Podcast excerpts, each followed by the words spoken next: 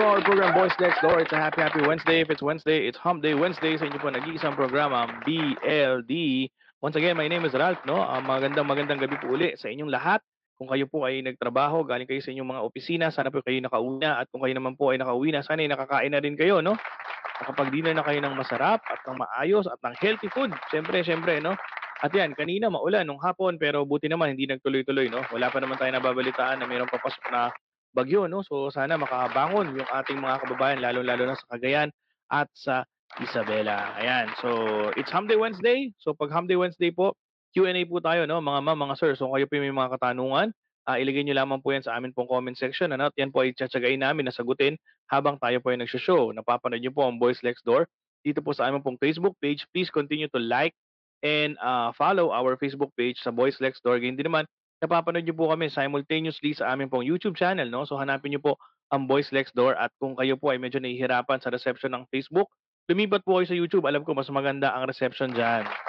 Ayan. So maraming maraming salamat sa patuloy na pagsuporta niyo po sa aming pong programa. So sa hindi na po pagtatagal, no? It's Sunday Wednesday. Tawagin na natin ating mga kasama. Hindi na po pwedeng ako lang, no? So unahin na natin na nag-iisa at walang katulad, Attorney Ross Formoso. Attorney Ross. Sa bagay, hindi pwede ikaw lang. Dahil dalawa muna. Ayan. magandang magandang gabi po sa lahat Ayan, po ng sumasama sa amin. Oh. Dito po sa Metro Manila, sa mga probinsya at sa ibang bansa, magandang gabi dyan. Ayan. Thank you, thank you, Attorney Ross. No? Uh, Attorney Ross. Teka, nag naipit yung... Naghang ba ano, mo? Oo, oh, naghang ka eh. Anong ulit yun? Ayan, kamusta ang yung Miyerkules, Attorney Ross? Eh, grabe. Lumagari po tayo. No? Same, same. yung hearing natin. Buong uh, araw tayong nakatapat sa computer at sumakit na po yung mata ko. o yan, kamusta naman ang naging hearing mo? Okay naman? Uh, maayos naman? Uh, maayos naman. Sana maging maayos din yung magiging desisyon. Yan. Iba pa rin yun. Kailangan nyo ng pinakamaayos na mangyari, eh, no? Ayan, thank you, thank you, Attorney. Oh. So, ayan, syempre, hindi lang ikaw nag-iisa, no? So, tawagin na natin si Mr. Principal, Attorney Ram Maige. Attorney Ram. Magandang magandang gabi sa'yo, Attorney Ram. Para nagtitinga ka pa. Ako na pala, no? Oh. Ayun, uh, good evening sa mga viewers natin, no? Uh, as promised, di ako late. Hindi ka ba late? Totoo. o yan. Sige, mag kamusta ka muna. Ayun, kamusta kayo? Ako okay lang. Uh, nasiraan ng alternator. Anak ko po. Siraan ng alternator kayo ng umaga, kakagawa-gawa lang, no? Uh, ang traffic pa naman pa. Sobrang traffic na, grabe.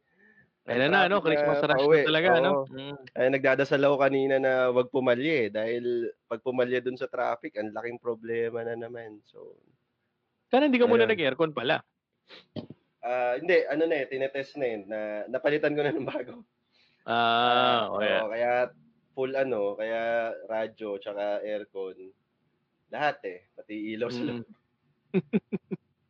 At least nakauwi ka na maayos. Yan ang oh, pinaka-importante at ni Ram, no? Ayan. So, tuloy-tuloy ang ligaya, no? Uh, mm-hmm. Kamusta ang Miyerkules mo? Nabanggit mo na ba? Uh, bakit pa uh, uh, busy ka ba? Ano ba nangyari? Oo, oh, eh, bukod kasi dun sa problema natin sa sasakyan kanina, no? Oo. Oh. Ah, syempre, papasok ka pa rin sa work. Uh, mm. Yun, pagod, pero fulfilling naman. Ganun naman yung legal profession eh. No? Ginusto naman mm. natin lahat to eh. So, Oo, so, natin, no? Might as well, no? Oo. Oo, tama, tama. All in, all in na sa ride, no? Oo. Yan, thank you, thank you, Attorney Ram, no? So, syempre, mawawala si Mr. Warehouse Man, Attorney J. Francisco. Attorney J. Hello. Sound ba? Hello ka din.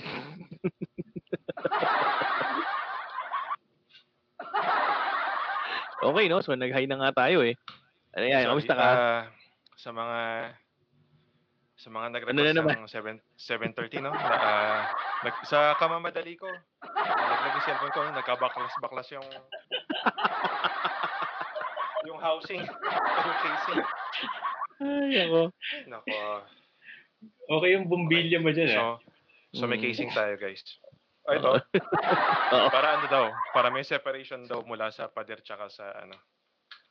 Magaling, magaling, no? Magaling ka, Mr. Shopee, no? Ayos yung uh, pinagagawa mo, no? So, kamusta naman ang araw mo, uh, Attorney J? Uh, magdamag akong nasa labas, no? So, yung mga hindi ko nagawa magdamag? sa opisina. Oh, puro, puro ano eh, puro meeting sa labas eh. Ah, maghapon. Ah, maghapon pala, sorry. magdamag, uh, mula alas, mula madaling Hindi, araw. Maghapon, maghapon lang. oh, yan. Sige, sige. Tinitingnan ko kung nagasgas yung cellphone, nalaglag kasi mula sa table eh. Pasensya ka na, store mo ba kami? Sorry. Pero, oh, yun. Ano, kamusta ka naman? Ayun nga, uh, buong araw ako nasa labas, no? So, yung mga hindi ko nagawa sa opisina, uh, gagawin ko pa lang mamaya. So, sana masaya kayo sa mga pang-araw-araw niyong buhay, no? Yan, ayos. Hindi ka na magkanda o gaga. No? Kaya thank you, thank you, Attorney J. Punta tayo section sa Twitter. Okay, kamusta boys? Isang pabati. Isang pabati ng ma-hype sa inyong lahat. Okay, um, magandang gabi, Mr. Lou Eric. Sabi Ms. Maria Adolfo, magandang gabi, BLD, at kay Attorney Ross. Eh, magandang gabi po. Salamat sa pagsama sa amin. Alright, so, at sabi ano, ni... Uh, so, Ayun, so si so, so sorry. So si Bigla ka na. oh, yeah. Hindi, gusto ko lang komentan to kasi ibig sabihin, magandang gabi BLD at kay Attorney Ross. So tayong tatlo si BLD, tapos si Attorney Ross. Oo. Oo, so, so, ano lang siya, no? Oh. Ross and BLD talaga, eh, no? Ross and BLD. Ayan, sabi ni Ms. Susan Dili, good evening BLD, God bless. God bless po ma'am, salamat sa panonood. At sabi ni Mr. Jefferson, uy, Box Savory, good evening BLD. Magandang magandang gabi sa inyo. Sir Jefferson, uy. Ano yan, Attorney Ram? Nasa akin pa pala, no? Di na, ano di pa nabibigay. Di pa nabibigay ah, yung ano, yung box savory natin. Ipapabot ko lang kay Attorney J pagpapasok sa office.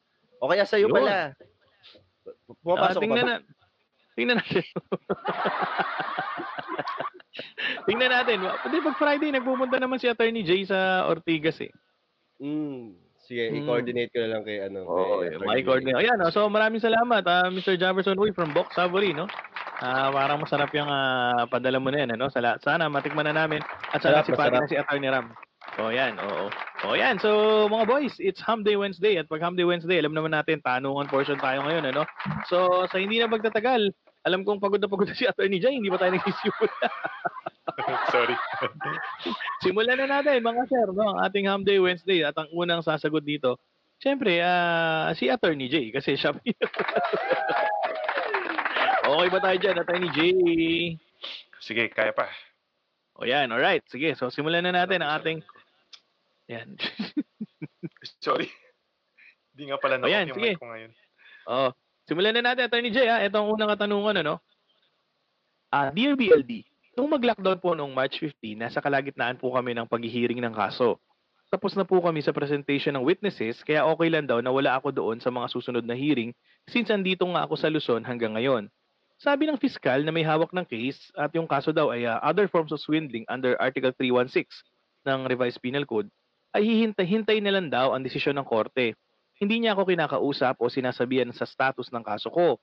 Then, sabi ng clerk ng court clerk na, na non-acquit daw ang mga akusado. Hanggang ngayon, wala akong message from fiscal. Ano po ba kaya sa opinion ninyo? Kasi napapaisip ako kahit papano. Mindanao po ang property. Pwede po ba dito sa Luzon mag-apila? Yan ay katanungan ni Miss Luzon Girl.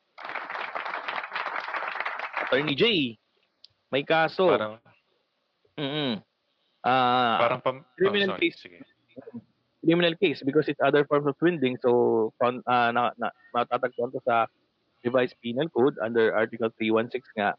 So, na-acquit daw yung mga akusado, Attorney J, yung kanyang mga kinasuhan in acquit. Ngayon, hindi siya binabalitaan ng fiskal. So, dun muna tayo. Ano ba sa tingin mo? Uh, bakit kaya hindi nagbabalita yung fiskal, Attorney J? Uh, well, kasi ganyan naman talaga yung mga fiskal eh uh, government employee kasi sila. Madami tayong kaibigang piskal.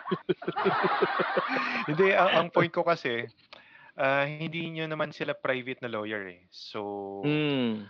uh, kayo yung lalapit sa kanila para mag-follow up. Hindi sila yung kusang mag magsasabi sa inyo na ganito yung status. Mm.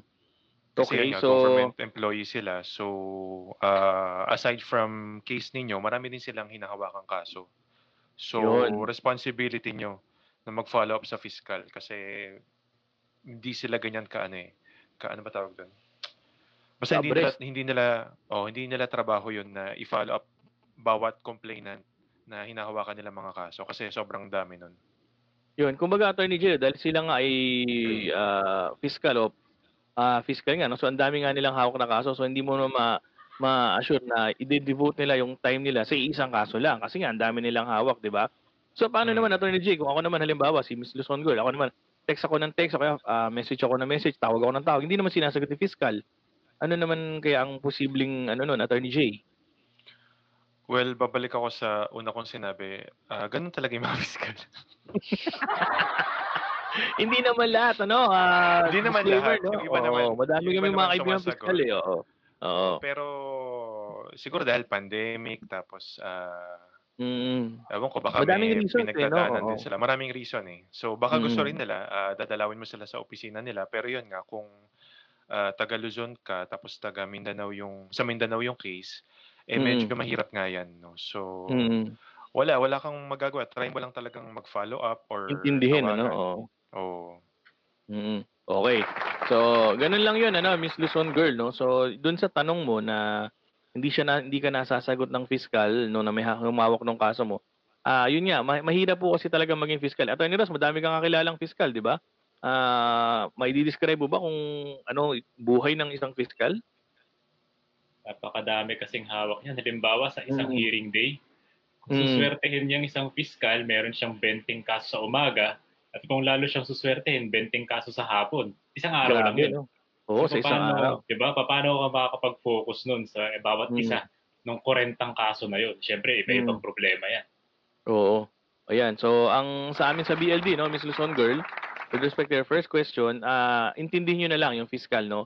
So long as hindi naman niya napabayaan ang inyong kaso or ah, hindi naman siya nag nag-exhibit na naging negligent siya sa kanyang ah, pagiging trabaho as fiscal, eh intindihin nyo na lang po kung bakit hindi siya nakasasagot, no? On a more important question, Attorney J, acquitted. Sabi ng branch clerk na may hawak nung na sabi ng branch clerk kung saan nandun yung kaso, na-acquit daw yung mga kinasuhan ni Miss Luzon girl, no? Ngayon, gusto niya mag-appeal. Pwede daw bang dito mag-appeal sa Luzon, Attorney J? Well, ah, kapag acquittal kasi, ah, may rule na hindi mo na siya pwedeng i-appeal kasi magiging Mm. double jeopardy siya. Okay. Meron tayong rule na d- double jeopardy na nasentensyahan na siya dito, acquitted siya. Hindi mo pwedeng ilaban ulit yon na baka sakaling mapabaliktad mo yung kaso. Dahil Mm. mag-a-apply dito yung ah, double jeopardy. Okay. Miss Luzon girl, kinalulungkot po namin ano dito sa BLD no. Ah dahil po na-acquit yung inyo pong mga kinasuhan at ang inyo pong kaso is a criminal case, mag apply po yung sinasabi ni Attorney J, the principle of double jeopardy. Ibig sabihin, dahil na-acquit na po sila sa lower court, hindi nyo na po siya pwedeng iakyat o iapila sa higher court. Kasi po, once na na-acquit yan, wala na po yan. Hindi na po siya uli pwedeng kasuhan for the same offense. Tama ba, Attorney J? Sige. ma- Yes, tama. Sorry, tinignan ko lang. May, private chat eh. Tinignan ko lang. Sorry. Oh, pwede, Attorney J, no? Hindi na pwede, I mean, hindi na siya pwedeng kasuhan for the same case. Mm, kasi mag-apply yung rule ng double jeopardy. Mm. Paano ngayon, Attorney J, kung ang, ang gagawin ni Miss Luzon Girl, eh, instead of uh, appealing the case, eh magpa-file siya ng criminal case for estafa. Halimbawa, estafa naman, hindi naman other forms of swindling. Pwede ba yon? Well, uh, as long as separate act yun.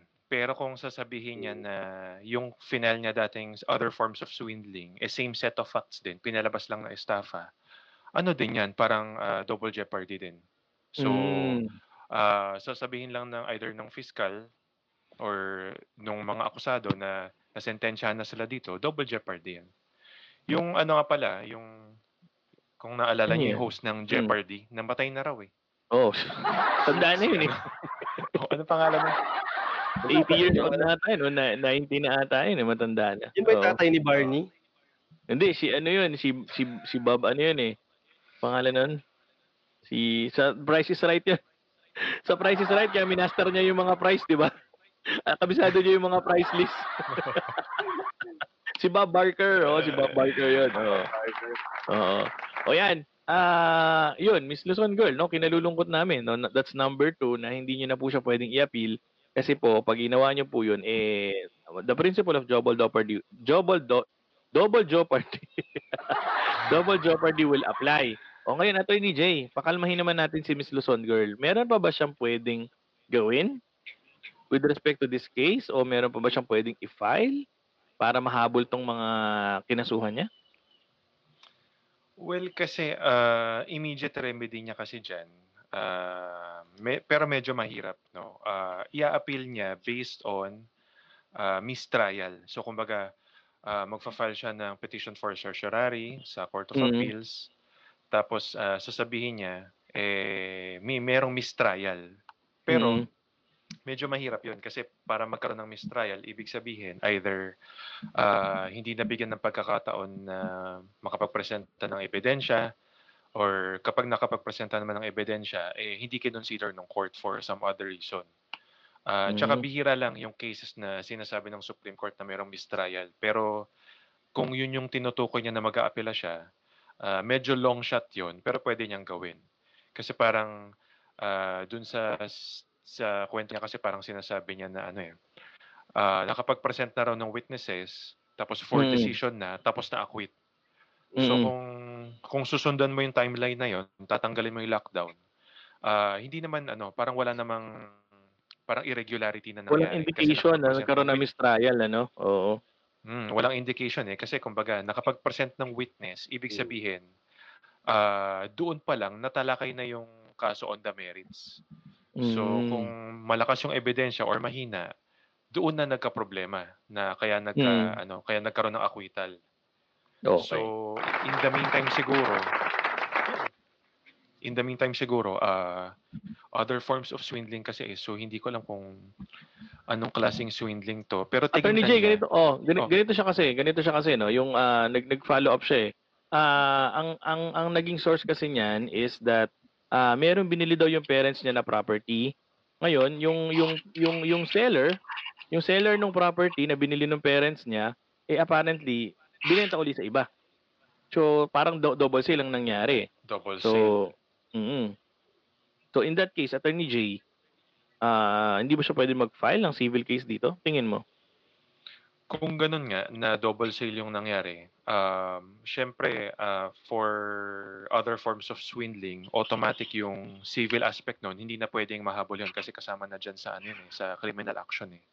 Uh, okay. Ang pwede niyang gawin siguro, mag-file siya ng case for that double sale. Kumbaga mm-hmm. parang mm-hmm. uh, ipabaliwala yung isang bentahan para mag-prevail yung isang bentahan. Pwede niyang tignan yung aspeto na yun. Mm-hmm. Okay. Attorney Ram, baka may dadagdag ka dito. Thank you, Attorney Jay. Baka may dadagdag ka dito kay Miss Luzon Girl.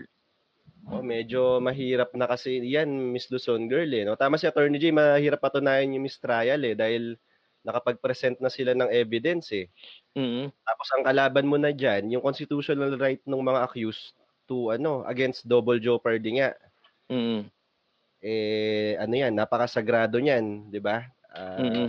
So hindi ka na rin pwedeng mag-file ng ibang case naman constitu- constituting the same act. Mm.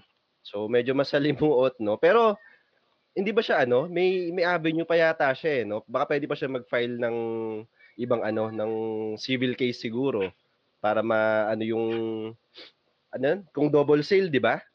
Oo. Baka pwede pa siya mag-file. Depende, depende sa facts eh. Pwede siyang mag mm. Pwede niya ipa-cancel yung title or mm ipa-rescind yung ano, yung kontrata. Depende sa facts eh. Pero as far as the criminal case is concerned, parang ano na, Tapos parang na malabo, siya, no? parang medyo malabo na 'yan. So hanap tayo ng ibang avenue siguro. Kwentuhan mo kami ng ibang facts, baka magawan natin ng ano, ng paraan. Mm-hmm. Ayan ano. Okay, attorney ako ata wala. Attorney Ross, baka may dagdag ka pa on uh, ano, final say dito kay Miss Luzon Girl. Ah, siguro to Luzon girl, long shot na to. Kumbaga, pag sinwerte ka na hmm. lang, okay, kasi mukhang invested din tong si Luzon girl dito sa criminal case na ito. kung sakasakali na makahanap ka ng bagong ebidensya, okay, bagong ebidensya, bagong testigo, yun, pwede ka siguro magpare-open. Pero kung wala, at yung sarili mo lang na testimonya o mga ebidensya na naibigay mo na sa korte ang gagamitin mo, wala na po talagang pag-asa na mag-apela pa. Kasi tulad nga ng nasabi ni Attorney J at ni Attorney Ram, yan po double jeopardy na po yan. Oh, yan. Oh, yun na, Mrs. Son Girl, ah, uh, insofar as the, the criminal uh, case is concerned, wala na po talagang magagawa dyan. Kasi na-quit na, nagkaroon na na. Unless, yun nga, yung mga binigay ni Attorney J at ni Attorney Ross, yung mistrial, o kaya mapapare-open mo yung kaso. Pero sinasabi nila, long shot yan. Hindi po, garan, hindi po garantya yan, uh, Mrs. Son Girl, no? Pero kung talagang gusto niyo ituloy, pwede naman nga. Kaya lang, long shot pa rin, ano? So, salamat, ano, Miss Luzon. Oh, long shot, Miss Luzon. Kumbaga, ano, parang 3 points. Stephen Curry, gano'n. Parang, parang naka-handgun, pero yun yung binabaril mo. Oo. Oh. Galing mo, galing mo, Tony J, ah. Nag, nag, ano ka ba, member ka ba ng uh, shooting team? Hindi, sa, Hindi. Ano, sa Call of Duty. May points na long shot. Nadali mo. ayan, ayan. Thank you, thank you for our question one, ano? Uh, sabi sa ating comment section, magandang gabi, BLD. Galing kay Cici Florendo, magandang gabi sa iyo. Ayan, at sabi ni uh, Mr. Cedric Fajardo, magandang gabi sa inyong gwapong ginoo, mga gwapong ginoo ng BLD. Maraming maraming salamat, sir. At sabi ni sabi rin niya, no, bakit tahimik si Attorney Ram? May kachat ata. Oh, sino ba yan? Uh, Attorney Ram, no? Parang binubuking ka pa ni Mr. Cedric Fajardo. Kaka-on ko lang kasi ng phone ko, sobrang low bat na kanina. Ah, uh, okay. Napachat tuloy siya. Mm. Mm. Ayos, ayos. So, thank you, thank you, Attorney Jay, for the first question. Attorney Ross, punta ako sa iyo for our second question, ano? Ito yung ating second question. Nag-issue po ako ng cheque sa aking kaibigan bilang kabayaran sa aking naging pagkakautang noong ako ay nagsisimula pa lamang sa negosyo. Medyo may kalakihan po yung amount ng cheque. Nag-request po siya sa akin na kung pwede, pay to cash na lang gawin. Gawin ko at mas madali daw po iyon. Wala naman po ako nakitang problema kaya sinunod ko po. Dated po ang cheque. After a few weeks, tumawag po yung kaibigan ko at sinabing naiwala pala ng kanyang asawa yung cheque na inisyo ko. Ang problema po, nung i-confirm ko sa bank ay pumasok na yung cheque at nai-encash na nung may hawak ng cheque. Ano po ba ang pwede kong gawin? Medyo malaki po yung amount noon at wala naman akong maibigay sa kaibigan ko ngayon na pambayad ulit. Salamat po. Tanong ni Monkey Business. Lahat-lahat ng negosyo, monkey business pa, ano? Ah, malaki babintahan sa pagbebenta ng monkey? Masaklap. Tony Ross. Masaklap to. Masaklap to, monkey business. No? Well, tama yung kaibigan mo, no? Kasi yung sinabi niya na mas madali daw yung pag ginawang pay to cash, mas madali nga po kasi kahit sino po pwede po talagang mag-encash ng, ng cheque po na yan. Napadali pa.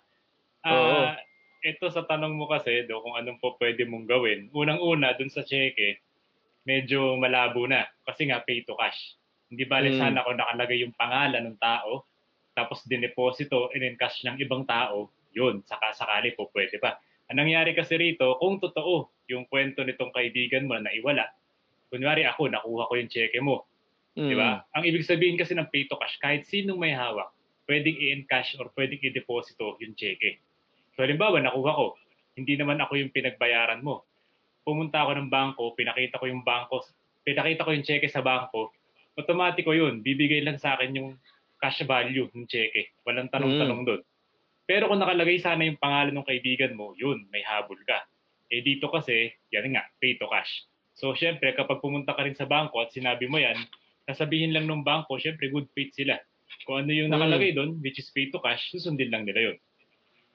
Siguro, ang pwede mong gawin, monkey business, is habulin mo yung, well, kung meron kang siguro paper trail, or di kaya mm. meron kang ebidensya. Kasi ang nakikita ko dito, baka yung kaibigan mo eh ginawa ng paraan.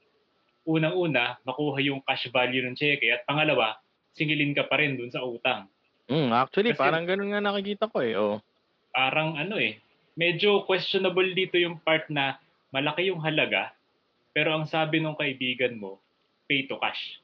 Pay to cash, no? Yun mm. yung part na medyo, kumbaga, makakapag-isip ka ng dalawang beses eh. Bakit nga mm. naman pay to cash? Yung iba nga po ang ginagawa dyan, naka-cross-check pa. Cross-check pa, diba? oh, yes. Kung malaking halaga yan, cross-check pa. Minsan nga kahit maliit mm. na halaga, naka-cross. Eh. Pero ito, pay to cash napakabilis pong sabihin o sabi, ikwento lang na ay nawala eh, ay nadukot eh. Pero yung Mm. pala, kaibigan mo, eh dumodoble kara. Pinapakita Pwede. na nawalan siya, pero yung pala, siya rin pala yung kumuha niyan. Kung meron Mm. ka ebidensya, yun, pwede mong habulin yung kaibigan mo. Either, yun nga, pwedeng mag-criminal case ka for estafa kasi niloko ka. Pwede Mm. rin naman na civil case for damages. Siyempre, Mm. palagay ko, hindi ka makakatulog nito dahil malaking halaga ka mo. Yung Mm. pinambayad mo, ngayon sinisingil ka pa at wala kang maibigay na pera sa kanya. So, yun yung dalawang pwede mong gawin, either criminal or civil case. Eh, ako naman ano, Mr. Monkey Business no, eh alam naman nung kaibigan mo na naloko ka ng ano. At isa pa no, ba, why, why did it take a few weeks no para sabihin lang nung kaibigan mo na hindi nila na encash no kasi on the date dated yung check eh. So kung dated, eh, ini-expect mo na na pumasok no at kung nakita mo sa bangko na nag-reflect na pumasok nga yung inisyu mong cheque, sana noon pa lang, no, right din na daw, mga 2-3 days, nag-ano na kagad yung kaibigan mo, oh, hindi ko pa pinapasok, o nawala yung cheque, no? So sa akin lang ha, bago ko pa- pasagutin yung dalawa, parang hindi ka naman muna pwede i-compel ng kaibigan mo kasi may pagkakamali rin yung kaibigan mo. Yan, on the practical side ako eh. Attorney Ram, ikaw ang unahin ko kasi ikaw yung wife mo, taga-bangko, no? Manager ng bangko yung asawa mo. Yung mga ganyan, ano, ano bang pinapayo nyo dyan? Ano bang may papayo mo dito kay Mr. Monkey Business? Sa bangko, di ko alam payo nila eh. No? Pero, pero pag sa akin kasi, ano eh. Pag sa akin kasi, kung ako, kung BLD ko kunin mo kasi yung lawyer, hindi ko napababayad sa'yo yan eh. Kasi, good as cash na yung binayad mo eh. Una, good as cash na yung binayad mo. Na, nagbayad ka na eh. Pangalawa, dapat inassume niya yung risk eh. Dahil yung instrument na hawak niya, pay to ano na yun eh. Parang pay to bearer na yun eh. Pay to So, bearer, no? Oo. So sabi nga ni Attorney Ross, kahit sinong may hawak nun, pwede na lang i-encash. 'Di ba? So Mm. dapat i-assume niya yung risk na iningatan niya yung ano, yung cheque nga. Tapos ngayong nawala niya, dapat siya rin yung be- mag-bear ng loss, 'di ba? Mm. Yung ano eh, yung laban natin diyan eh. Kasi parang ano eh no, parang fishy nga eh. Na ba't Oo. mo i- ba- ba't ba't mo ipapalagay na ano na pay to cash tapos ganun-ganun na lang biglang mawawala. Syempre ina-assume mo rin na ingatan niya yung check na yon dahil yan na nga kung sino lang si, ah, sinasabi nga nila na iba na yung nakakuha, iba na yung naka-encash. Paano yan? Eh di hindi ka pabayad kahit na na-debit na sa account mo yung ano, yung cheque na yon. Oo. Sa akin laban natin yan na nagbayad ka na eh. Mm. Patunayan nila ngayon na sila yung naka ay may admission naman eh na sila yung nakawala eh. Mm. Oh. Oo, may admission na naiwala nila yung cheque. Tapos na debit na sa account mo, labas ka na dapat. Mm. Pwede, no? Pwede nating ilaban yung ganong angulo, no? Mm. Kaya Ayos, ayos naman. O yan, so, ano? Sige, basta Mr. Mga Business, alam mo naman, tumawag ka sa amin, o nag-message ka, so alam mo na, no? Ito yung tanong ni Miss Susan, ano? Thank you, Atty. Ram, ha? Paano may encash? Di ba hinihinga ng ID? Tinatawagan yung nag-issue bago ma-encash. Ma'am, hin- may mga bangko kasi na hindi ginagawa yan, eh, hindi protocol yan. eh. Attorney Ross, tama ba ako? May ibang bangko ho kasi kapag ka-encashment, lalo pa pay to cash, yun nga po, hindi na po hahanapin yung ID. Ang minsan yung Mm. ginagawa na lang, iba pinapa-endorso. Pero sariling sulat lang yun at ang ginagawa pa minsan, eh yun na lang pong account number ang sinusulat. Ang pangalan, wala nga po eh. So, may, depende po sa bangko kung ano po yung pagpapasahan niya. Wala naman pong nabanggit dito kung alin bangko ito. Pero Mm. by ano, kumbaga walang bank practice na nagsasabi na kailangan ipakita yung ID kapag pay to cash yung check. Yun. Attorney J, ah, may may papayo ka pa ba kay Mr. Monkey Business? Ah, babalikan ko na lang yung sinabi ni Mr. Monkey Business no na sinabi niya Mm. dito eh ah, wala naman po akong nakitang problema kaya sinunod ko po. Siguro ah, kailangan itong si Monkey Business mag-retreat muna no or mag-recollection tapos tignan niya yung sarili niya saan ba siya nagkulang ganyan. Siguro pagkatapos ng retreat niya na yun pagbalik niya Malalaman dito sa niya ano oh, better person na siya no so maintindihan niya na may mali doon no na malaking halaga, pay to cash. Oo. Better monkey na siya, no? Oo, better monkey na siya, no? Oo, no, kasi lalo na nagninegosyo ka, so malamang ah, isa sa mga ah, ano ba tawag, isa sa mga ginagamit mo sa pang-araw-araw na pagninegosyo mo eh yung cheque, di ba? Eh yun nga eh, dapat mas maging marunong ka sa paghahawak ng mga ganyan. Hindi po pwedeng kahit kaibigan mo at sinabing pay to cash, kayo ba maloloko niyo si Atty. Ross kahit magkakaibigan tayo? Sabi ko, Tony Ross, eh, isuan mo nga ako pay to cash. Mga ano lang, ah, 50 mil. Tingin mo papatulan ni Atty. Ross yun? Diba? Parang ganun lang yun eh. Ah, kahit kaibigan mo kasi protection mo yun eh. Protection mo yun. Yung paglalagay ng cross-check o kaya iaano mo sa pangalan niya talaga, ilalagay mo yung pay to the order of, ba, Mr. J. Francisco. Ganun. Kasi protection mo yun. Hindi nila protection, protection mo yun. Yan, tinan mo, nagkaroon tuloy na sabit-sabit yung transaction nyo. So ngayon, ikaw pa ngayon ang ginigipit, no? So, tingin ko talaga nagkaroon ng ano dyan eh. Ako, medyo convinced ako na medyo, medyo naisahan ka dyan, ano? Oo, medyo naisahan ka dyan. Baka napagplanuhan ka dyan ah, dahil ang daling, ang daling lusutan eh. Ang daling lusutan nung ginawa nila na yan, ano? Sabi ni, ano, ito, si, ano, nasa bangko rin to, no? Si Mr. Onin Bernardo, no? Depende sa amount ang pagtawag sa may-ari ng check, but usually sinusulat sa likod ng check yung name at kung sino man ang nag encash Ano yun? Ah, fake. As Ano far fake? as I know. As far, ang galing mo talaga, Attorney Jay, no? Chatter ka ba? Chatter? Millennial eh. Millennial siya, as far as I know. Oo nga, no? Pero yun yan, Mr. Onin, ano, hindi siya, kasi, hindi siya kasi talaga parang rule na strictly na-observe ng lahat ng bangko, no? So, may mga bangko na ganyan, may mga bangko na maluluwag. 'Di ba? So, baka, yun nga eh, feeling ko kasi napagplanuhan kay. Feeling ko napagplanuhan kay. Ito pa isang bankero, no? Si Mr. Lou Eric, no? Parang kino-confirm sa drawer kung payable sa cash.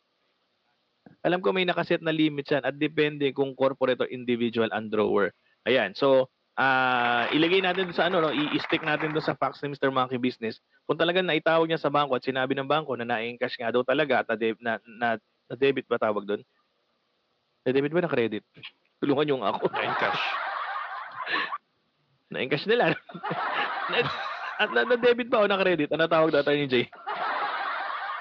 Kung ano, kung Na-debit? nabawasan siya, na-debit. Na-debit sa account mo. na- Nadagdagan. O, na-debit sa account mo. Ah, ayos, ayos, no? Eh, mga sigurado lang tayo, no? Ayan. Ah, depende nga po yan talaga sa bangko. Pero ako, as- ah, Mr. Monkey Business, tanongin mo yung kaibigan mo. Feeling ko talaga may, may pinagplanuhan ka. May pinagplanuhan kayo, no? Sabi ni Mr. Onin Bernardo na debit. O, yan, sir. Maraming maraming salamat, ha. O, yan. Wala ka ng last, ano, Attorney J. Para bago tayo pumunta sa tanong kay Attorney Ram. Wala na. Wala na, mag-ano na lang, mag-retreat ka pag ah, pwede na dun sa Kalerwega. Ay, ako, Mr. Monkey Business, no? Ah, nalulungkot kami dahil napa, na, nalagay ka sa ganyang sitwasyon. Kaya lang, ano yan, charge to experience, no? Ah, sana sa susunod, magiging mas maingat ka sa pag issue mo ng cheque. Ayan. So, thank you. Thank you sa iyong pagtatanong, no? Punta ako sa question number 3, Attorney Ram. Okay, this is question number 3, Attorney Ram. Ako po ay nagbebenta ng mga sapatos sa online. Usually po, pumapayag kami na COD o cash on delivery o kaya via shipment yung transaction. Meron po akong isang suki na bumili ng bagong Jordan 1 last week. Lagi pong via shipment ang transaction namin. Sa kasamaang palad po, yung shipment po ay inabutan ng bagyong Ulysses at sobrang na-damage po yung sapatos. Nanghihingi po ngayon ng refund yung suki ko. Ang sabi ko, baka naman pwedeng kalahati na lang kasi masyado akong malulugi naman. Okay lang po ba yun o wala ako sa lugar para mag-demand ng ganun? Tanong ni Mr. Sneakerhead. Ah, online online selling, Attorney Ram. O yan, tapos inabot ng bagyo while in transit ang item pero bayad na, no? Ah, I assume na binayaran nga kasi nanghihingi ng refund eh. Ayun, dumating yung dumating yung sapatos, ah, siguro baka punong-puno ng putik yung yung Mm. sapatos, no? O basta na damage, sobrang na damage. So syempre hindi na may susuot ng suki niya 'yon. Nanghihingi ng refund, ang sabi niya baka nang pwede hati na lang. Ano ba ang sinasabi ng batas dito, Attorney Ram? Oh, Ano to, no? Yung Jordan 1 Class A yan eh, no? Kasi si Jordan, di ba, 23?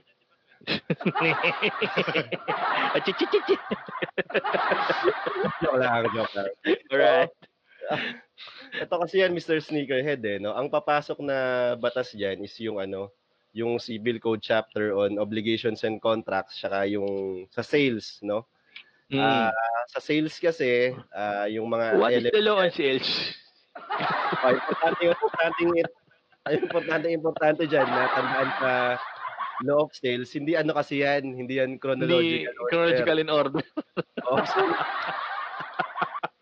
so nakakalito Oy, yan. mas- Masamayan, masamayan. No? Nakakalito yan. Kaya dapat magta tama yan, dap- dapat magtanong siya sa mga lawyers, no? Oo. Oo. Yung elements kasi niyan ng contract of sale, ah, na na-discuss na natin 'yan eh, no? Una-una, syempre, Oo. yung percent, no? Yan, may meeting of the minds kayo. Ah, nag-text kayo or nag-usap kayo na ganito yung presyo. Ah, et, sige, bibilin ko. Yun. So, may meeting of the minds kayo.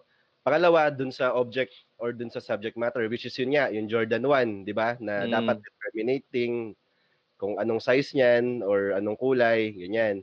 Tapos yung cost and consideration nga, kung magkano, tapos ah kung pera eh, no? So yun nga, yung price Mm. nun. Ang problema mo dyan kasi, ang ano kasi, ang sa sales kasi, yung ownership hindi yan nagta-transfer unless yung thing or yung Jordan 1 nga ma-deliver dun sa ano, dun sa buyer. Mm. Sa sales meron diyang ano, meron diyang general rule no na the thing perishes with its owner. Di ba? Spirit Since- Domino, no? Oh, Yes! naalala Naalala talaga. Oo, May naalala mga talaga. demonyong ma, ano, Oo. So, so ayan no, ah since yung nasa shipment pa lang, sa shipment nasira, doon na doon nasira yung Jordan 1 mo, ikaw pa rin yung may-ari niyan. Mm. So may isa pang ano, may isa pang ru- rule din diyan sa law on sales na the ano no, the the owner bears the loss. Mm. so kung nasira risk of yan- loss, no? Oo. Oh, bears the risk of loss while in transit. So kung nasira yan, sa'yo yan 100%. As far as the buyer is concerned, wala pang nade-deliver sa kanya. So mag-deliver Mm. ka ng bago. Okay. So kung ano, kung papayag naman, syempre negotiation 'yan eh, 'di ba? Mm. Kung papayag naman siya na 50-50, ah wala namang problema doon. Eh napagkasunduan niyo eh. Pero ah yun nga, inexplain ko nga based sa batas, medyo tagilid ka diyan dahil hi- hindi pa eh, wala pa siya sa wala pa sa custody niya eh. Kawawa naman din siya, 'di ba? Wala siyang kamalay-malay, wala siyang kaalam-alam. Sira yung Mm. matatanggap niya tapos kailangan niyang bayaran, 'di ba? Mm. Eh ikaw, ikaw yung namili sigurado nung ano eh, nung shipper, 'di ba? Mm. Tsaka for convenience mo, kaya mo kaya mo ini-employ yung services nila, dapat i-ano mo rin, i-assume mo rin yung risk na pag nasira nga nila, since ako yung tumawag sa kanila para mag-deliver, ako yung magbe-bear ng loss. So, Mm. ganun yung ano, ganun yung concept diyan, Mr. Sneakerhead, no. Yun, no? Saktong-sakto, no? So, tinalakay ni Attorney Ram, Mr. Sneakerhead, yung concept nung bearing the risk of loss, no? Kung sino ang Mm. magbe-bear the risk of loss ng mga bagay na ah, object of the contract of sale, no? Attorney, sino ba mauna? Attorney Ross, may dadagdag ka pa ba dito sa problema ni Sneakerhead? Siguro, Sir Sneakerhead, ang po pwede mong gawin, puntahan mo yung shipper. Kasi kung Mm. sakasakali na yun naman pag-handle ni shipper ay hindi tama, pabaya, kaya pinasok ng baha. Siyempre, yung Ulysses naman, alam natin grabe talaga yung nag-epekto. Mm. Pero Mm. kung nakita pa lang nung una, di ba, naalala nyo yung JNT Express kung paano itapon Oo. yung mga gamit. Kung Oo. sakasakaling ganun yung pag-handle ng bagay, pwede kang maningil doon sa shipper mo. Sa shipper ang balik, Sa no? shipper mo, Mm. oo. Pero dun Mm. sa tao, yun nga, nabanggit ni Attorney Ram, talagang, syempre, hindi pa niya natatanggap yung item, ano naman, injustice naman sa kanya kung tatanggapin niya yung putik-putik ng sapatos. Mm. Thank you, thank you, Attorney Ross. Attorney Jay, di ba yung mga ganito pwede maging subject ng insurance? Di ba pwedeng i-insure tong mga ganitong bagay para just in case na magkaroon ng mga ganitong act, act of God na tinatawag, eh, makakakubra ka. Pwede ba yun? Pwede ba silang maging subject of insurance? Depende ata dun sa ano eh, sa inaalok nung shipper eh. Kung yung shipper eh may Mm. ganong may ganong feature na may certain kang additional na shipping fee pero ano yun for insurance purposes na kung Mm. ano man mangyari ah, covered ng insurance yung ah, item na dinedeliver. Pero Mm. depende sa ano yun, depende sa shipper. Mm. Pero may mga ganong ino-offer, no? So, ano, Mr. Sneakerhead, no? So, sana kung na- napansin mo na talagang medyo mal... Sa bagay, wala naman nakaano na... Ano ba tawag doon? Na ganong kalakas, no? Wala naka-anticipate na ganong kalakas yung bagyong Ulysses, no? So, siguro naisip niya, baka ordinaryong ulan lang yun. So, baka inoferan siya, hindi rin niya tinanggap. Eh, yun. Ah... yun nga, makikiusap ka na lang, no? Mga sir, tama ba? Sabi nga ni Attorney Ram, makikiusap ka na lang doon sa buyer baka nga sakaling pumayag kaya lang I doubt kung papayag yan kasi hindi kung kung, kung yung damage eh to the point na hindi na niya maisusuot 'di ba pero kung cleaning lang yan pwedeng ipa-cleaning yan eh madami nagki-cleaning ngayon ng mga sapatos eh Pero kung talaga sobrang damage, no, hindi naman niya isusot 'yon. So, wala kang right, wala kang right na mag-demand na pahati yung bayad o lalong wala kang right na pasagot sa kanya kahit piso o kahit limang piso nung item. Ikaw ang magbe-bear ng risk of loss. Yan, kinaslulungkot ko namin. O yan, sige please, Attorney Jay. ano, ilagay ilagay niya yung sarili niya dun sa posisyon ng buyer. Halimbawa, siya yung bumili ng product, 'di ba? Tapos Mm. Ah, halimbawa, umorder siya ng munggo, ang dumating toge. Pwede Hindi pwede pa yun. Bumili ka nung lalagyan ng ano. lumpia, ang sarap nun, di ba? nadiligan yung munggo. Oy. Oh. Ani nila yun, ano? Tapos lalagyan nila ng gatas. Oh, eh sa Eh, ang kailangan sa school munggo eh, ilalagay mo sa bulak. O, tumubo na. tumubo na, ano? Tumubo na. Ibang klase ka talaga mag-isip, Attorney Jay, no? Sabi sa ating comment section, ano? Sabi ni Mr. Jarim Castillo, magandang gabi po sa inyo, mga attorney. Magandang gabi, sir. Salamat sa panonood. Sabi ni Mr. Onin Bernardo, parang sa logistics na nga, kung sakaling naipasa na yung item from seller. Yun ang sinasabi ni Attorney Ross. Doon, ano? At sabi ni Miss Susan, pwede yan, merchandise in transit. Ayun, ang tawag dun sa insurance na yun, ano? Ayan, at sabi pa, kawawa naman yung buyer. Ayun nga, ang sinasabi namin. Kawawa naman, dapat sasagutin mo siya dun sa bagay na hindi naman niya mapapakinabangan, ano? O ikaw ba, attorney Ram, ikaw, didelibira ka, order ka ng Jordan 1, di ba? Excited na excited ka. Pagdating sa'yo, so, so, ano, balot na balot ng putik, babayaran mo ba yun? Di ba? Hindi, soli natin yun. Oo, hindi po pwede, 'di ba? Yun nga. So lumagay ka lang din doon sa ano, sa kalagayan ng buyer, hindi talaga uubra, no? So, ganoon na lang, Mr. Sneakerhead, no? Sa susunod, ayan, ito na naman, ano, pa- parang yung mga nagtatanong sa atin, laging sila may problema, no? Napapansin nyo ba, kahit nung isang linggo? So, sa susunod, Mr. Sneakerhead, mag-iingat kayo, no? Ah, lalo na nandiyan ka sa business na yan. Dapat anticipated mo yan, yung mga, sa mga, yung mga nagiging problema sa delivery, yan, si E-Switch, no? Mr. E-Switch, baka bigyan, pwedeng bigyan mo sila ng konting advice tungkol dyan sa mga delivery na yan. Um, Mr. Sneakerhead, no, kung maliit lang yung tubo mo sa ganyan, tapos iba pa yung nag-ship, ah, ano, isip ka na ng ibang negosyo. Parang hindi nag-click ah. ay, nako, ay, nako, ayan. So, mag-ingat na lang. Ne- next time, again, gaya na sinabi namin kay Mr. Monkey Business, Mr. Sneakerhead, charge it to experience. ba? Sa susunod, alam nyo na, ah, lalo na pag mga ganyang malalaking item, i- better kung ma- magbabayad kayo, ng- maliit lang naman yung siguro sa insurance, no? Para assured kayo na talagang ano, ma- ma- maibabalik sa inyo kung ano man yung naging puhunan mo, no? Thank you, thank you, Mr. Sneakerhead. Punta ako sa question number 4, Attorney J. Here's your question. Ah, hello po, may negosyo po ako at nakahanap po ako ng HMO na may benepisyong 7,000 para sa mga empleyado kong mga anak. Yung 7,000 po ba na galing sa HMO ay maaari kong ibawa sa maternity benefit na kailangan kong bayaran at i-reimburse sa SSS? Tanong ni Madam Bossing. Maternity benefit, HMO, Attorney J, ah, entitled ang kada empleyado ng 7,000. Tanong ni Madam Bossing, pwede daw ba yung 7,000 na makukubra sa HMO ay ikaltas dun sa maternity benefit na kailangan bayaran sa SSS? Pwede ba yon Attorney J? Niisip ko, no, parang okay ang idea niya na kukuha siya ng HMO. Tapos, ah yung benefit doon, ikakaltas niya doon sa dapat niyang bayaran, no? Pwede Parang, ba yun?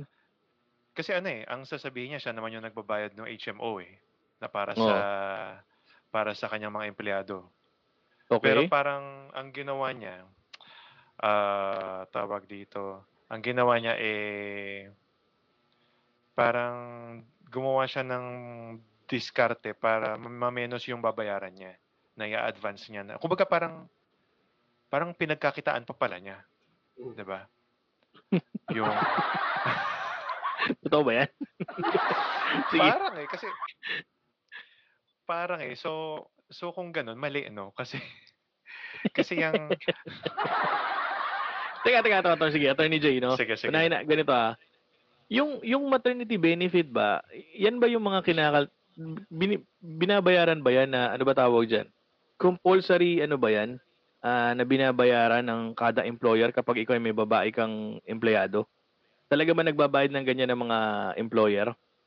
Would you know, Attorney Ross, Attorney Ram? Sa inyong tatlo, well kung aware kayo? kung ano kung kung qualified yung employee for the maternity benefit. Okay. Kasi ang ang proseso kasi niyan, ah, i- i-advance nung employer yung maternity benefit, tapos i-reimburse lang siya ng SSS. Ano ba 'yun? Ah, So- eh, eh, 'yun, eh, eh, eh, ay tama no dahil si Mrs. no, si Kay eh nanganak na, 'di ba? So Mm. na na ano mo 'yan, kumbaga na naging ano ka diyan, naging ah ano ba 'yun? Nalaman mo yung proseso na 'yan. So Attorney J, ang ginawa mo, siguradong may SSS sila Kay, 'di ba? Sa dahil private sila, Mm. 'di ba? So ang ginawa mo ah nung nanganak, ah inabonohan mo muna kumbaga, parang gano'n. Ah, abonohan ng employer yung maternity, Aabonohan ng employer. benefit. Mm. Okay. Tapos, Tapos ga- si- gaano ka ano 'yun? Gaano ka laki ang ang benefit na 'yun, Attorney J? ilan ba yun? Ah, di ko maalala kung halimbawa kung 60 days, 60 days worth na salary. Parang ganun. Mm, Parang ganun okay. ata. Hindi ko maalala kung magkano eh. Pero Okay. kasi, ah, once maabonohan ni employer, i-reimburse siya ni SSS. Mm. So so technically walang ano, walang kumbaga walang talo si employer kasi SSS benefit naman 'yan eh. Okay. Okay. So dito So- sa scenario niya, Mm. parang pinagkakitaan pa niya si SSS kasi yung 7k kinuha niya dun sa HMO. Okay, no? Di ba? Pinoprocess ko pa eh. Teka, teka, teka, teka. So what you're saying, yung maga, yung makukuha niya sa HMO, ikakarga pa niya doon for reimbursement, parang ganun? Hindi parang ah, pagpalagay na natin na ang maternity benefit ni pregnant employee eh pagpalagay na natin na 37,000. Mm, yan, okay. So 37,000 i-advance ni employer. Okay. Ngayon, pag okay na si SSS, mag-i-issue si SSS ng cheque pabalik kay employer na worth 37,000. Okay. Ngayon, dito sa senaryo ni ah, employer, kumuha siya ng HMO na mag-i-issue, maglalabas ng worth 7k na benefits dun sa employee. So ang Okay. ang balak ni balak ni ah, tawag dito, ni employer dito, dun sa 37,000 na ibabayad niya kay employee, 30 lang ilalabas niya, yung 7 manggagaling sa HMO. Mm, Tapos okay, si SSS na. mag-issue ng mag-issue ng 37. Kumbaga kasi, ang mangyayari Attorney J, hindi kasi privacy HMO dito sa SSS, di ba? So ang gagawin ni, Mm. ni ano, ang isasubmit ni employer halimbawa 37,000 na naging bill, ah, Mr. SSS. Pero ang hindi niya alam doon, doon sa 37 na yun, nakaltasan na ng 7 dahil may HMO siya. 'Di ba? Mm. O ngayon, yung HMO na yun, hindi na ngayon alam nung, nung Mr. ni Mr. SSS, pagbalik ng cheque sa'yo, 37 pa rin. 'Di ba? Oo. buo pa rin. Pero Attorney J, paano mo nasabing kumita kung binabayaran naman niya yung premium ng HMO? Oh, dun Di sa ba babayaran premium, ng premium ng H- HMO? yun, yun ang tanong. Ah, tawag dito. Ah, aabonohan ba ng employer yung premium or salary deduction yun sa employee? Hmm, okay. Ngayon kung salary deduction siya, edi tama yung una mong teorya. Pero kung Mm, ah, based dun sa ano lang, sa ano ba tawag doon? Sa generosity ng employer, okay lang, sakto lang. Parang ganun. Parang ganun kasi nga ano eh, parang pinagka ano niya eh, parang nakameno siya ng kumbaga parang medyo offsetting lang na yung Mm. pinambayad niya ng premium dito niya kukunin sa 7,000 na benefit ng HMO. Okay.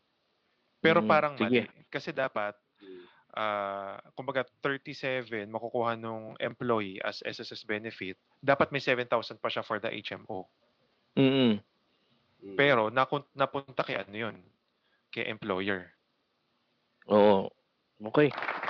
Sige, palawakin natin. Attorney Ross, ikaw, ano bang opinion mo dito? O, kailangan kailangan nating malaman kung anong HMO to. Magandang Oh. benepisyo. Oo.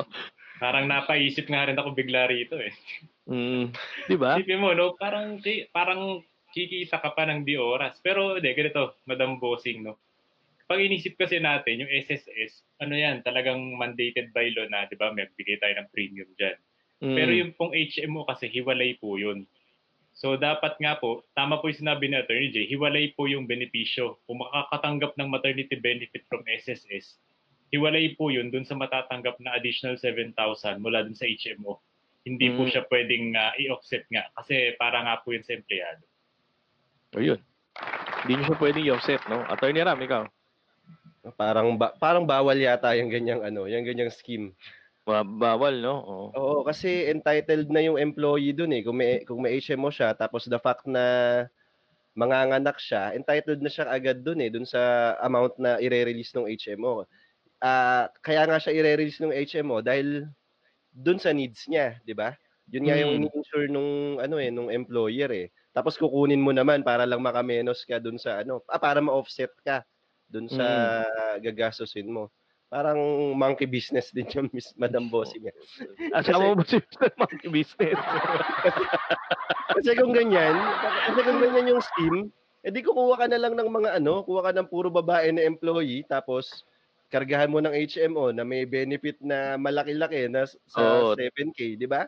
Tapos Tapos paanakan mo ng paanakan. oh, pa ano sa mga asawa nila, di ba? Ma- parang mali eh. Mali Masama yun, scheme Masama. eh. Oo, masama yung scheme eh. Masama yun, masama yun. Kumita pa siya dun sa flight eh, dun sa pangangailangan nung empleyado Oo. niya eh. Mm. Ayan, ano. Sabi nga doon, thank you, Attorney Ram, ha? Sabi nga dito sa comment section, ano, dapat kasi makukuha ni employee yung 7K ng HMO. Yun. At buong maternity benefit ni SSS. So, kikita nga ang employer ng 7K kung kukunin niya sa dapat makuha ni employer. Yan yung sinasabi ni Attorney J kanina, no? At yun, sabi nga ni Miss Susan, ano, benefit nga para sa employee, bakit kukunin ng employer ulit? Alam mo, pinakamaganda dyan, edi kung may 7, ibigay niya uli sa employee. ba? So hindi na siya pag pag-aanuhan. Ano ba tawag doon? Pag, pag pag-iisipan ng masama no kung talagang ano. Ngayon, ang sa akin naman, Mad Madam Bossing, ah kung kayo ang magbabayad ng HMO at ganyan lang din ang mangyayari, wag na kayo wag na ikuha ng HMO, 'di ba? Hindi naman mandated ng kada kumpanya magkaroon eh. Tandaan niyo yung mga ganyang ganyang benefit eh ano lang 'yan, galing lang yan sa generosity ng mga employer. Hindi naman yan mandated by law. 'Di ba? Ngayon kung magkakaroon kayo ng problema o mapag-iisipan pa kayo ng ganyan, eh wag mo na lang ikuha, 'di ba? Although maganda ang may HMO ngayon. Attorney Jim, HMO ka ba? Meron dun sa ano, sa office nila kay. Buti na lang. Mm, no. Siyempre, Attorney Ross, ikaw may HMO ka ba? Meron, meron ako. Sa Caritas Health Shield. Mm, ayos. Ayos ikaw, Attorney Ram, may, may HMO ka ba? Nag-promote ka pa. Oh, Wala. kasi eh, gusto ko malaman ko ng HMO to eh. Bihira yan magbibigay ng additional benefits. Oo, oo, oo. Totoo lang, no? O, ikaw, Attorney Ram, ah, may HMO ka ba? Wala. Wala eh. Matatag tayo eh. O, hindi pa pwedeng wala HMO. Ba't sila, sila Chaba, wala ba sa video? Di ba meron sila dapat HMO sa video? Oh, meron, meron sila, meron sila. Eh, ba't di ka wala ka? ba't di ka dineclare? Tingnan mo si Attorney J meron. Kasi si, si, si Kay meron. Ako rin meron eh. Nakasabit din ako doon kay Mrs. eh. Kasi meron si... Ikaw wala ka. Kawawa ka naman. you know, no? Pero Sige, yung ano, to, no? Oo. Yung, yung, yung sa akin, ah, parang may discrimination. Parang hindi ka pwede dun sa mga high-end na hospitals. So, Oo, hindi ka kasi pwede ma- dun sa... Ano yung sa Alabang? an- Asian, ano? eh, Asian, ano, ayun sa Alabang, sa may SLEX. Sa Oo, mga ganun. Pero pwede pwede ka naman ng St. Luke's. Hindi rin pwede. capital na. Hindi rin nata pwede capital. Hindi ka pwede St. pinaka, ang pinaka malakas yata ngayon, MaxiCare. eh, Kung di ako nagkakamali. MaxiCare pa rin. Oh, yan. MaxiCare kami. Yan, MaxiCare kami. Halos Yan, lahat so ng hospital yata yun pwede, di ba? Mm, mm. So, Attorney J, yung sa'yo, hindi pwede St. Luke's hanggang Trinity lang, no?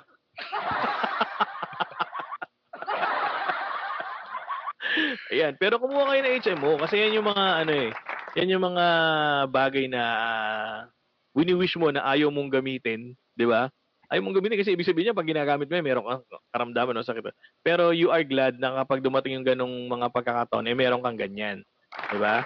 Sabi ni Miss Laila, Ayan, ah parang kang weird kung i-offset. Sa office kasi namin, separate ang bayad sa HMO at option ng employee ang mag-avail.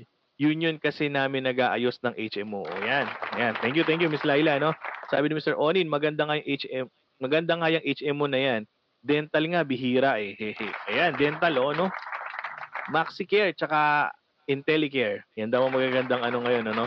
Okay, no? So, yan, napunta tayo sa usaping healthcare, no? So, Attorney Ram, paano? Text-text na lang tayo.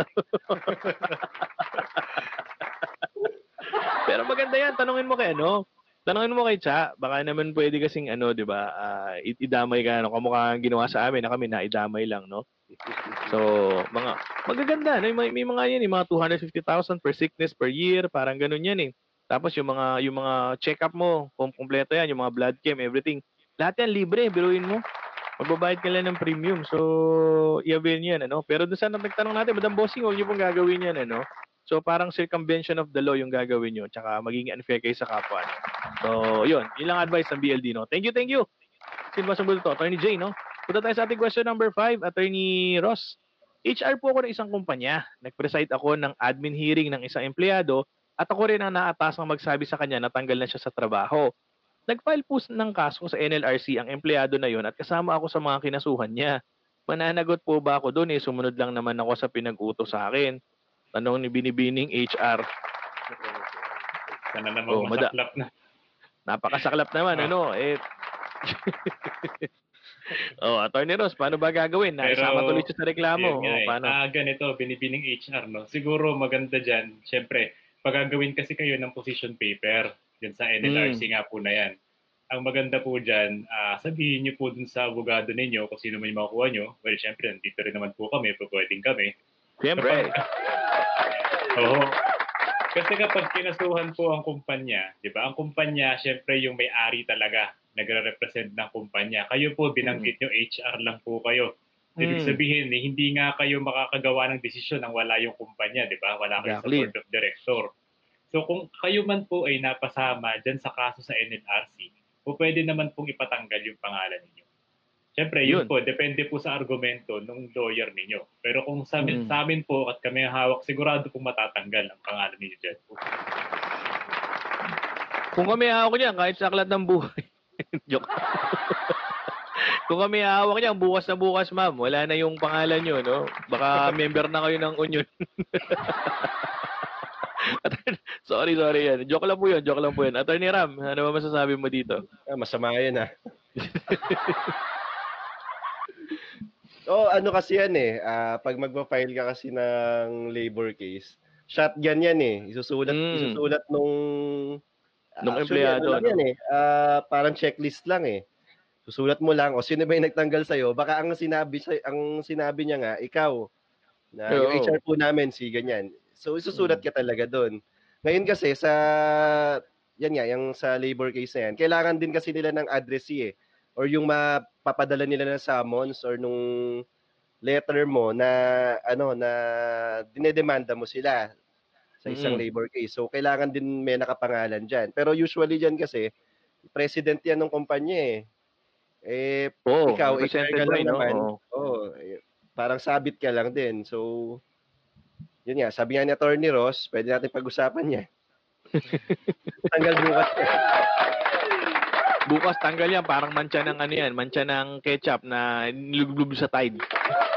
Pati pangalan mo tanggal. Oo, no? O yan. Attorney, thank you, Attorney Ram. Attorney J. Well, ah, yung ganyan kasi, ah, expect mo niyan binibining HR, no? Kasi part ng ano yan eh. Part ng trabaho mo yan as HR. So, expect mo, idadamay ka sa kaso. Ah, Mm. Pero yun nga, no? ah, sa pagdating naman sa position paper, ah, sasabihin doon ng company na dapat itong si presidente at si HR eh hindi dapat kasali sa kaso kasi ah, yung corporation yung employer. So yung corporation lang dapat yung ah, kinasuhan. Kumbaga walang ah, ano tawag doon? May separate juridical personality yung corporation Mm.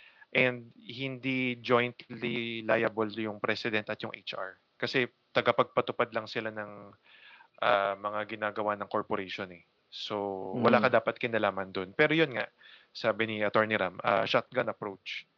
So Mm. kung sino yung maka- maalala nung empleyado na mga officers ng company, yun, yun yung kadalasang sinasama, yung president tsaka yung HR.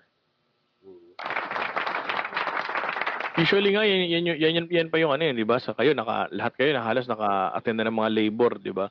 Yan pa yung kadalasan nakikipag-deal dun sa mga ano eh, sa mga ano ba tawag diyan, sa mga uh, mediation, 'di ba? Sa labor nagkakaroon ng mediation 'yan eh. Usually umaattend pa diyan yung HR talaga ng kumpanya kasi they represent the company, binibining HR. Ibig sabihin ikaw representative ka lang ng company. You are not the company, ba? Iba ka. ikaw ay ano ka lang, representative ka lang. Ang dapat i-demanda ng empleyado o nung kung meron mang siyang uh, cause of action against the company is the company. Kasi nga, sabi ni Attorney J, meron siyang separate uh, juridical personality.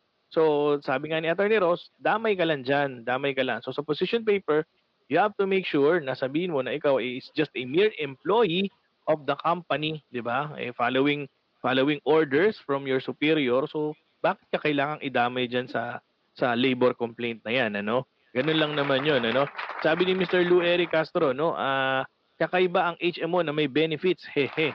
So siya daw ay naka-maxicare din, ano? Okay yan, Mr. Lou Eric, no?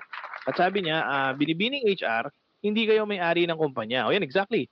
Personnel committee or BOD ang sasagot sa inyo. Okay, no? So, sumasagot na rin siya ng mga katanungan, ano? Saka, wag gusto mo maging... Talagang gusto na rin niya maging membro ng BLD, no? Pati siya nakikisagot na ng mga tanungan natin, ano?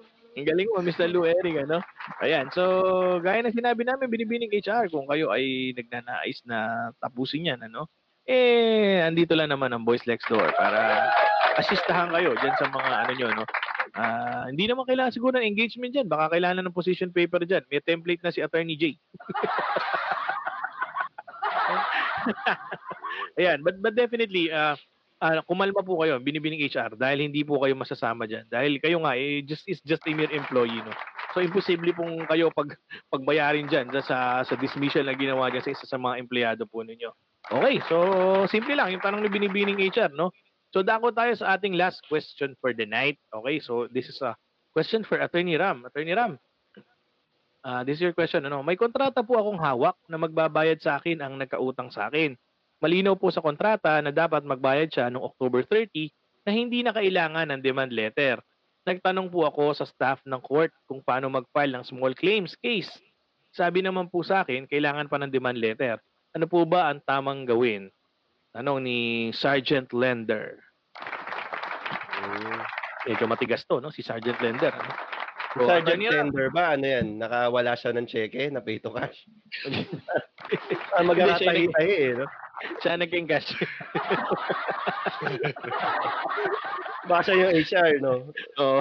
Parang magkakatahi lagi itong ano natin eh, no? Oo. Uh, Oh, yun, uh, na. Uh, small claims. Ang uh, small claims court. Ayan. Sa small claims kasi, sergeant lender, no? At saka sa ano, kahit anong kaso na ano dito sa court natin, ano talaga yan eh, kailangan talaga nating mag-demand letter eh. Prerequisite yan eh.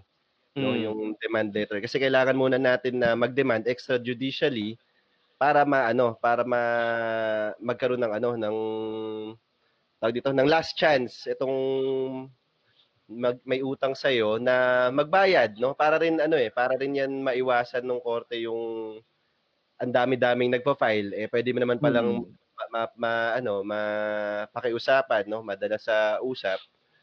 Kaya nire-require yung demand letter. Lalo na sa small claims, uh, mabilisan lang diyan eh. No? Mm. Uh, ginawa yung court na 'yan para magkaroon ng mabilis na resolution, tsaka ma-declag yung court eh ngayon, hmm. kung file lang tayo ng file, uh, hindi naman hindi tayo nagpapadala ng demand letter. Regardless kung may usapan kayo na hindi na kailangan ng demand letter, eh dadami pa rin yung ano, yung kaso sa kanila. So, hmm. requirement talaga yan. Kailangan natin gawin yan, Sergeant Lender. Attorney J, baka may dadagdag ka sa ano ni Sergeant Lender? Well, uh, dapat kasi talaga may demand letter. Pero kasi, uh, yung ibang kontrata nakalagay doon na in case of default, ganyan-ganyan, yung without need of demand. Mm. Yung honor ba ng ano, court, Attorney J? Madalas lumalabas yun eh. Yun ang hindi ko pa sigurado. Kasi mm-hmm. ano eh, uh, meron din ako ongoing case na ganyan. Uh, sabi nila, without need of demand. Tapos hindi sila nagpadala okay. ng demand letter. So, mm-hmm. tinitira namin yun na ano, uh, although nakalagay, pero sabi kasi sa batas, kailangan mo magpadala ng demand kasi hangga't walang demand, hindi magiging in delay yung tao. Mm-hmm. So kung sinasabi mong without need of demand, edi ano ibig sabihin nun? Parang sinasabi mo na hindi kailangan ng demand. So paano malalaman ng tao na in default na siya or in delay siya? Parang ganun yung ano diyan yung pwedeng argumento eh. Pero para sigurado, uh, magpadala ka lang ng demand letter bago ka mag-file ng uh, small claims case para hindi ka ma-technical. Okay.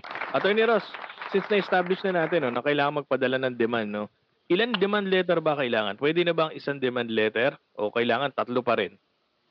Ang ginagawa nga para sigurado. Well, kahit dalawa. Yung una, yung unang demand letter, yung pangalawa, yung final demand. Kasi Okay. nga para makita ng court na diba, nagbigay ka, nag-exert ka ng effort para Mm. makakuha mo or yun, masingil mo yung tao. So, at least meron dalawa, no? At magsusuffice ba kung isa lang o baka kulang? Tingin mo? Kulang kasi. Kasi ba ang hahanapin kasi ng court dyan, yung efforts mo para masingil. Hindi naman po pwede na gawin mo. Yun nga, yung, yung court kasi minsan, ang kumbaga kinalulungkot ng ibang korte rito sa Pilipinas, ginagawa daw silang collecting agency. So, totoo. Diba? Dapat, dapat Mm. nga last resort yung court. Kasi syempre, unang-una, matagal din ang hearing. Mm. Pero kung maka, diba, kung makakakolekta ka na out of court, mas mabuti. Kaya Mm. titingnan din ng court, ano yung effort mo? Kasi baka mamaya yung iba, nag-file ng kaso, ni walang demand letter, yun. Ang tawag doon premature case. Madidismiss pa Mm. pag gano'n. Yun. Kami kasi no, mga sir, no, hindi naman ah, ano sa inyo, no, hindi naman kaila sa inyo no, na tayo ah, ano tayo sa buds. In fact, naging office mate ko pa nga si Attorney Ram, no? For two, two, two years ba tayo magka-opisina batch? Parang ano eh. Mga 2 3 years, no? Mga 3 years siguro, no? Yung mga kaso natin sa Valenzuela, no? Grabe yung mga pinagdaanan natin doon. Oo. Ayun, Mahirap. kasi kami ngayon, involved kami diyan sa small claims court, ah Mr. Sergeant Lender, no? Ah pag nagbinag pag nagbabayad kami sa court, so syempre hinahabol namin yung principal tsaka yung guarantor, no? So, ganyan ang ginagawa namin. Nagpapadala kami, tatlo pa nga yung pinadadala namin eh. So, tatlong demand letter. After that, ipa-file na namin siya kapag walang sagot o talagang hindi magbabayad, nagpa-file na kami sa small claims court. Yung small claim small claims court po kasi hanggang 400,000 na yan if I'm not mistaken eh. It's 3 ah, 400 if I'm not mistaken ano. Tapos hindi nyo kailangan ng lawyer. So hindi kailangan ng BLD diyan ano, kinalulungkot din namin. Pero Si Eric. Oo, kasi non-lawyer. Pero ako, pwede ako dyan. Ano? Kaya nga kami, ako nagpe-preside dyan sa mga filing namin ng small claims. Eh. So, ganun yun. So, kailangan mo pa rin. ah, unanimous naman ang decision o ang opinion ng Boys Lex Door na kapag ganyan, kahit sabihin mo na nilagay mo nga dyan sa demand letter mo, kamukha na sinabi ni Attorney J na without the necessity of demand, na kapag lumagpas October 30, di ka nagbayad, eh, liable ka na o may delay ka na, pinaka-mainam at pinaka-safe, mag, mag ano ka pa rin, mag-send ka pa rin ng demand letter. Yun. Attorney ah, Ram, may dadagdag ka pa? Last? Or okay na? Ayun, para sure lang, no? Kasi mahirap na nasa kalagitnaan ka na ng kaso mo, biglang magda-doubt ka na baka ma-dismiss ah, dahil wala, wala akong nabigay na demanda. So, Mm. para sa ano mo rin, para sa peace of mind mo din, no? Na ano. Yun. Alright. o, ayan. Ayan. ah, thank you, thank you, Sergeant ah, Lender. Ayan, sa atin. At Salamat po sa lahat po na nagtanong sa atin ngayon pong ah, Hump Day Q&A Wednesday, no? Dami niyo pong, dami po namin natutunan, ano? Pati dyan, lalo na sa mga maxi care na yan. At sa, mga, ano ba yan, yung mga who bears the risk of loss. Lalo na doon sa nag encash ng cheque, no? Ah, Mr. Monkey Business. Ulitin mo pa, no? Pero ang uh, advice ni Attorney Jay, Ah, mag-retreat ka muna, no? Pwede na atang pumunta ng Tagaytay ngayon basta may RFID ka, no? So, ganun lang. Alright. So, on Friday, ayan, it's, uh, thank God it's Friday again. Uh, it's our Friday Night Lights. So, syempre, tingnan natin kung meron ulit tayong guest, no? Kung wala, eh, tingnan natin. Basta tuloy-tuloy, ang BLD, no? so, on, uh, magkita-kita po tayo on Friday. Sa oras na to, Attorney Ross, magpaalam muna tayo sa ating mga viewers. Ayun, maraming maraming salamat po sa lahat ng sama sa amin. Magkita-kita tayo ulit ng biyernes, same time po. Ayan, thank you, thank you, Attorney Ross, Attorney J, ah, Attorney Ram pala, Attorney Ram. And salamat sa mga sumubaybay sa amin ngayong gabi. Ah, magkita-kita tayo sa Friday para sa Halo-Halo Friday namin. Ayan, thank you, thank you, Attorney Ram. See you, see you. mo na, no? O, inangkin mo na, no?